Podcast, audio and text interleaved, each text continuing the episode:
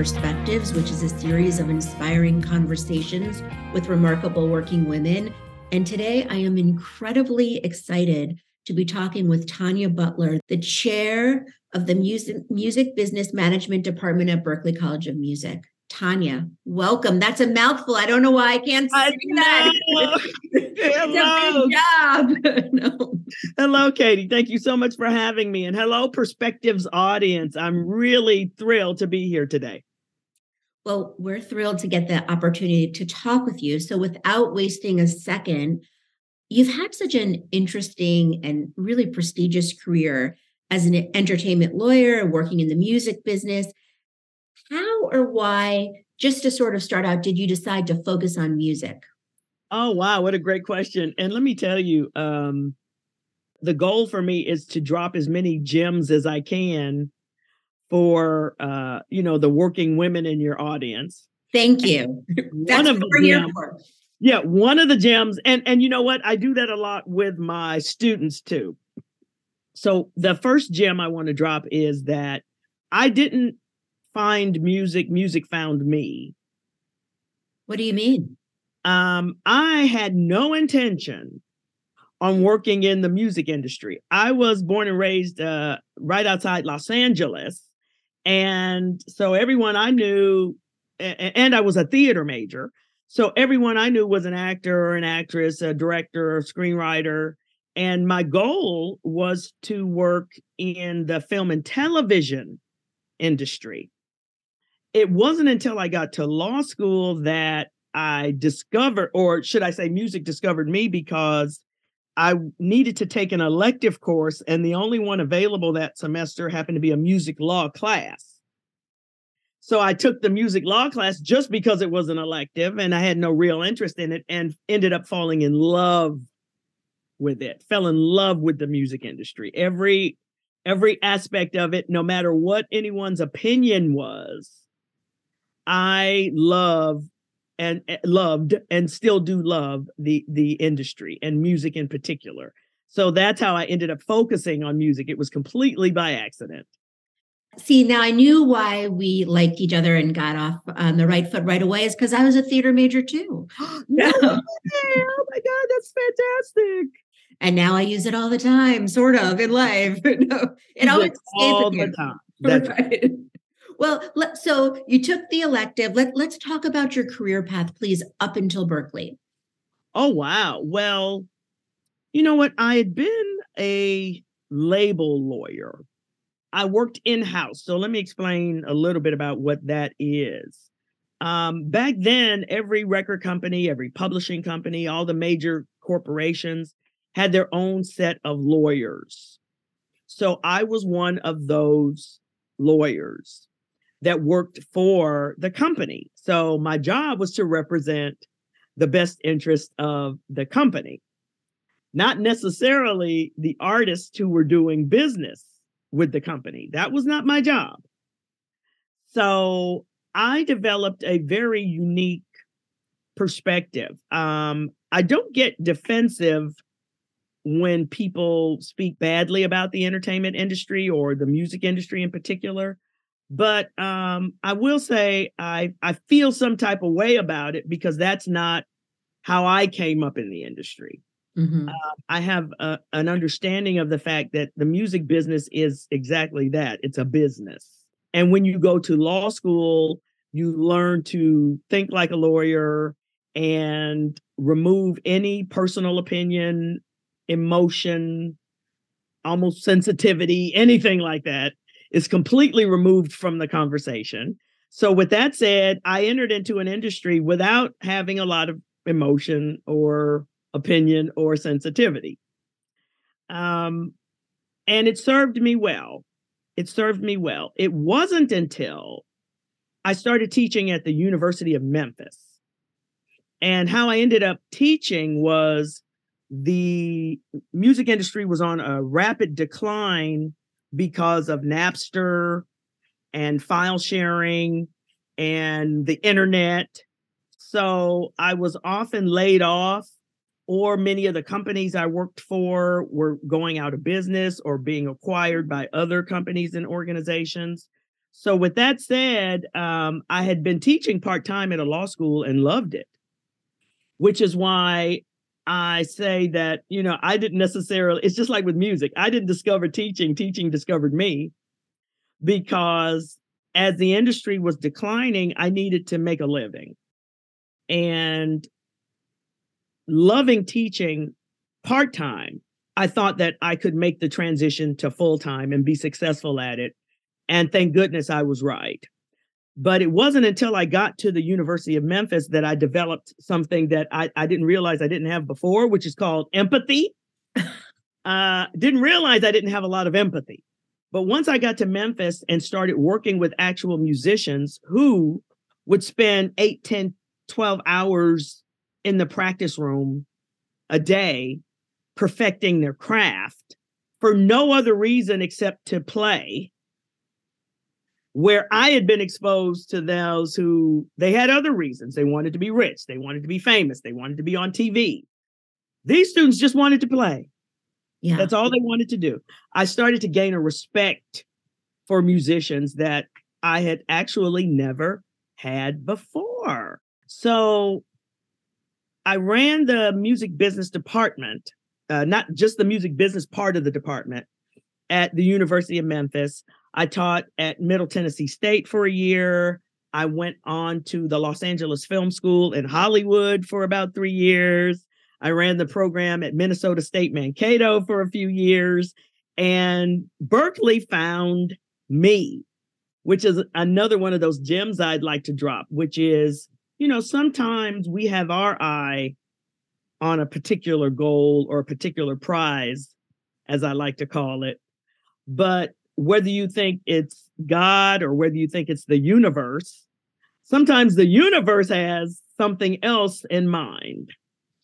And we really have to give in to that. You know, sure, we may have a plan, we may have certain goals.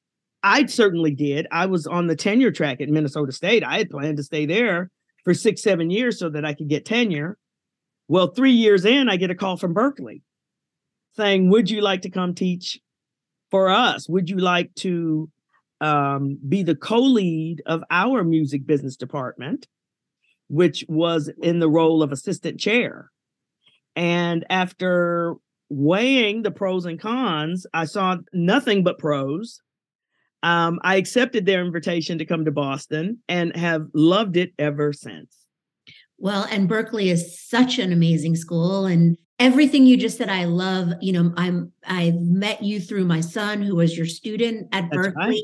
And when you were talking about musicians and learning to have empathy, I mean, my son, when he was two years old, would sit down at the piano and play music that he had just heard. It just is him. And when you see musicians like that, and it's just who they are, they have to play music because that's how they express themselves. It changes everything. I, I would I would think, and that's what you have at Berklee And you know, I wanted to ask you you're the first woman and first person of color to lead the department in in its 30 year history. That feels quite significant. Can we talk about this? Oh sure. You know what? Um, the department the music business department at Berklee has been around for 30 years and the founding chair of the department mr don gorder who was my mentor he was a friend first and then once i came to Berklee, became a mentor after 29 years, decided to retire. And the college did a massive search for his replacement. And I was a little apprehensive about applying for the position. Um, part of it is that imposter syndrome, which so many women suffer from. But the other part was, you know what? I don't know if I can fill his shoes he hired every faculty member in our department personally. He knew them all personally. And I just wasn't sure that I could fill his shoes. And it wasn't until I had a conversation with our then provost, uh, Dr. Larry Simpson, who basically said to me, You bring your own shoes. You become the kind of chair that you want to be, not the kind of chair that he was but the kind of chair that you want to be. And you bring all of your experience as a woman, as a woman of color, you bring all of that to your shoes. And you share all of that with students who you will now be able to say are your students. So it was because of that advice that I applied for the the position of chair and it was unanimous that I be the chair, thank goodness. And um, this would be my third year. I became chair in the middle of the pandemic. Oh, wow. Oh, my goodness. Boy, was that tough. It was that first year and a half, almost two years, was not easy because we were all remote at the time. Um, and then we went to sort of a hybrid situation the second year. So technically, this year is the very uh, the 22 23 school year has been my first opportunity to actually be on campus 100% as chair of the department. And it is definitely challenging, but there's no place else I'd rather be. No place else I'd rather be. That that's fantastic. So you mentioned that you originally got into um, you originally switched over to teaching when the music industry was really starting to have problems and the music industry now has changed, still changing so dramatically, so difficult for artists to find a way to earn a living. And, you know, during the pandemic, it was not the event, not events in person. Now there's different challenges. But when you teach your students and when if there are people listening that are interested in being in the music business or staying in the music business, is this a good time to be in the business? Oh, you know what? That's a great question. I think it is. Um, there are parts of the business that are struggling, you know, like young people in particular don't buy recorded music. Some of us still do in some genres, you know. Um, I don't buy CDs anymore either, but I am one of the, the dinosaurs who still downloads from iTunes. Um, Me too. but, yeah, you know what I mean? So yeah, we're dinosaurs because young people don't even do that anymore. So the industry has changed, and it's not just the music industry; it's any industry that's affected by technology. Mm-hmm. And as technology changes, the industry has changed. So with that said, um, there are parts of the industry that are struggling, but there are parts of the industry that are are growing bigger and better every day. One of them is licensing. So if you write music, if you do record music, uh, licensing your music to other artists, to films, TV shows, commercials, video games, toys, greeting cards, you name it. Um, that business is booming. That's that's the publishing industry side of our business. Uh, people are selling their catalogs now for hundreds of millions of dollars. Um, so that part of the business is booming. And believe it or not, now that we are out of the center of the COVID hysteria, uh, live music has come back. And you are having hundreds of thousands of people attending festivals. Uh, many of them were still wearing masks, some of them not and um, live music is back in in stride again. So if you're going to enter into the music industry today, um, or if you've already been in the industry, the number one thing I teach my students is you need to learn how to pivot. You need to learn how to adjust. And that's just not our industry, but it's every industry. Yeah. If you're a woman in the working world, you need to know how to pivot. And I said to a group of um, women, this was a couple of years ago at a at a conference I was in, and I was saying that, you know, every industry, but music industry in particular, needs more women because many women, not all, but I'm not a mother, but when, many women are mothers, and you learn how to pivot as a mother. That's for sure. that you learn how to change on a dime because you don't know what you're going to get when that baby's born.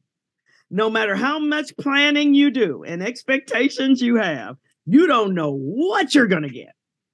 That's how I feel about the music industry and technology and the way it changes every day. We don't know what's coming down the pipe. Yeah. We have no idea. So you need women in positions of strength and leadership and power because we inherently know how to pivot, which is a skill that I'm regularly talking about and trying to teach my students.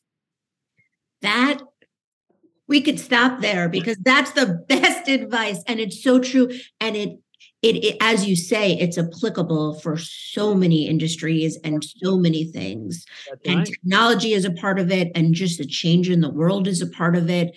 And being open to that change and being able to change i think a lot of women especially when they get to a certain point in their career and have a certain amount of success maybe don't get comfortable but get overwhelmed with the idea of needing to change or stay on top of things or right. you know, and and that's really you you have i hear this a lot from successful women like you. You have to pivot you have to keep learning and you right. have to really be comfortable with not being too comfortable. That's exactly right that's exactly right. I just had a conversation with someone about uh, bitcoin and cryptocurrency and blockchain and i was explaining that that is not my lane.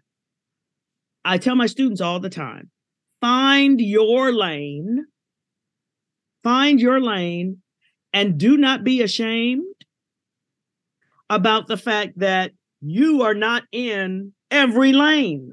Yeah. There's nothing that says you can't change lanes. Nothing says you can't do that.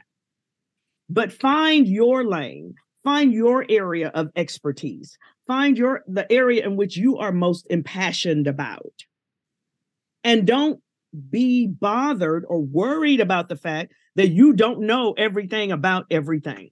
Yeah. That's actually okay. It's actually quite normal. Not everybody knows everything about everything, nor should we. And focus on what you do best and what you like to do. And That's what, exactly. if you have your own business or are looking for another position, you see is needed.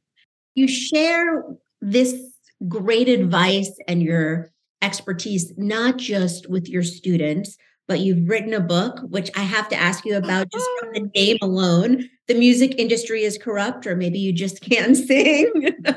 Tell us about your book, and then I'd love to just quickly touch on your podcast too.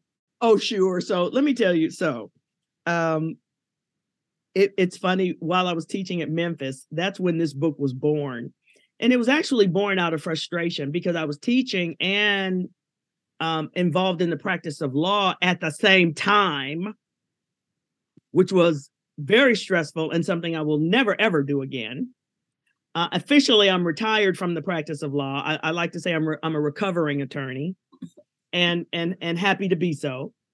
And at the time, I was really frustrated. I was really frustrated because I had been working with people and even having to um, bring my students to a different way of thinking when it came to the music industry because for so long they had been fed a story that the music industry is corrupt and that everyone in it is corrupt and that it's an and that it's an evil empire. And so first you know i had to overcome um, my the, the way my students were thinking, but also the way my many of my clients were thinking. And that frustration caused me to start to write. And I wrote about many of the stories that I encountered throughout my career. Uh, many of those stories were people who were not prepared to be in the industry, uh, meaning they just weren't ready. They hadn't done their due diligence. They hadn't done their homework. They hadn't educated themselves. They hadn't studied their craft. I mean, they they didn't have a plan, nothing. And that's when I came up with the title The Music Industry is Corrupt or maybe you just can't sing. Meaning not necessarily can you not sing. What I tried to do was expand the the title and the meaning of the book across several areas. You either can, you can't sing, you can't rap, you can't dance, maybe you can't type, it whatever it is, right? How about you taking some responsibility for your failure and for your success. So that's what the book is really about how to take responsibility for your struggling career. That's the tagline. And in it, I say the chapters are, um, the chapter titles are, uh, you know, I, like I said, I was angry and frustrated when I wrote the book. I'll just say that. and um, some of the chapter titles are like, You're stupid. Or, you know, maybe you just haven't educated yourself into the industry that you've chosen to spend your life on. Maybe you haven't educated yourself. Or um, maybe you don't present yourself in a way that makes people interested in you or your music. Maybe you have a really bad attitude or a personality that turns people off. There could be a myriad of other reasons why you're not success besides the industry is corrupt. So, how about if you take some responsibility? And that was all born from my own personal experience and my own life. A story I tell at the very beginning of the book how I was uh, looking for other jobs um, at other institutions. I was teaching at Memphis, had been in Memphis for about three or four years, and, and was starting to get a little anxious and uh, maybe even a little bored, and I wanted to move to a different institution. So I started applying at other institutions, and uh, I wasn't getting the job that I wanted. And of course, I had all sorts of excuses and all sorts of reasons as to why I wasn't getting that job. And none of them pointed the finger at me. Um, none of them pointed to the fact that, you know what, back then I had a bad attitude. I was very arrogant. I wasn't always the nicest or the easiest person to work with. And once I realized that, once I started looking in the mirror, I stopped blaming everything and everyone else and started taking responsibility for myself. So that's really what the the book is about. And I've had a few people, you know, tell me that they read it or that they've looked at it or that, you know, they laughed when they saw the title. I have often spoken about rewriting it and focusing it a little less on my story and more on the industry itself. Um, but of course, I'd have to find the time to do that and uh, have not just made that have not made that a priority yet. I'll say that. I never like to say I don't have time. I like to say I just haven't made that a priority. So to follow you, hear more about you and what you're up to, where, where should people follow you? you know what? I ha- I created a website which is sort of a landing page for everything I do, and it's called professorbutler.com. All one word, professorbutler.com. You can find me on Instagram at Professor Butler. You can find me on Twitter at Professor Butler. I'm Professor Butler on Facebook. It, you know, I am well branded. I'm Professor Butler on YouTube. So anytime you want to find out anything about me or what I'm doing, uh, you know, I'm pretty active on my Instagram and Facebook pages where I'm also Professor Butler. But in order to get the links to those, just go to my website, professorbutler.com. Fantastic. And just to end, Tonya, you've given us so many good nuggets. So thank you. Uh, this has been really incredible. But is there, just to end, is there one piece of advice, especially that has helped you through your life and your career that you could please share with us? Wow there's a saying that I I think I created. Ah. maybe I didn't. You know, it's a, or it could be a derivative of someone else saying something similar. But um what I live by is what's not your fault is still your problem. In other words, we like to say, you know, this isn't my fault, or why is this happening to me, or why do I have to deal with this, or I had nothing to do, you know, and all of that's true. But you still have to live with the consequences of things, even when they're not your fault, even when you had nothing to do with them. So, okay, so we the, the economy may be in shambles. That is not your fault. But you still have to go out and buy eggs so you still have to find a way to feed your family. That's why I take very few excuses. And your son, Max will tell you this. I take very few excuses from my students. Because of that saying. I know it's not your fault the dog ate your homework. I know it's not your fault that your computer crashed or that you got COVID, but you still have to be responsible for yourself and handle your business and do what it is you need to do despite all of those things. The world doesn't stop because you caught a cold. So it may not be your fault. I get it. But it's still your problem. And I think uh, I heard an actor say once um, something similar where he said, but it's still your responsibility. Same thing. Same thing. Well, that's terrific advice. And it was such a pleasure to talk with you. Thank you for oh, your time. Thank you, Katie, for having me. And thank your audience for putting up with me all this time. you take care. You too.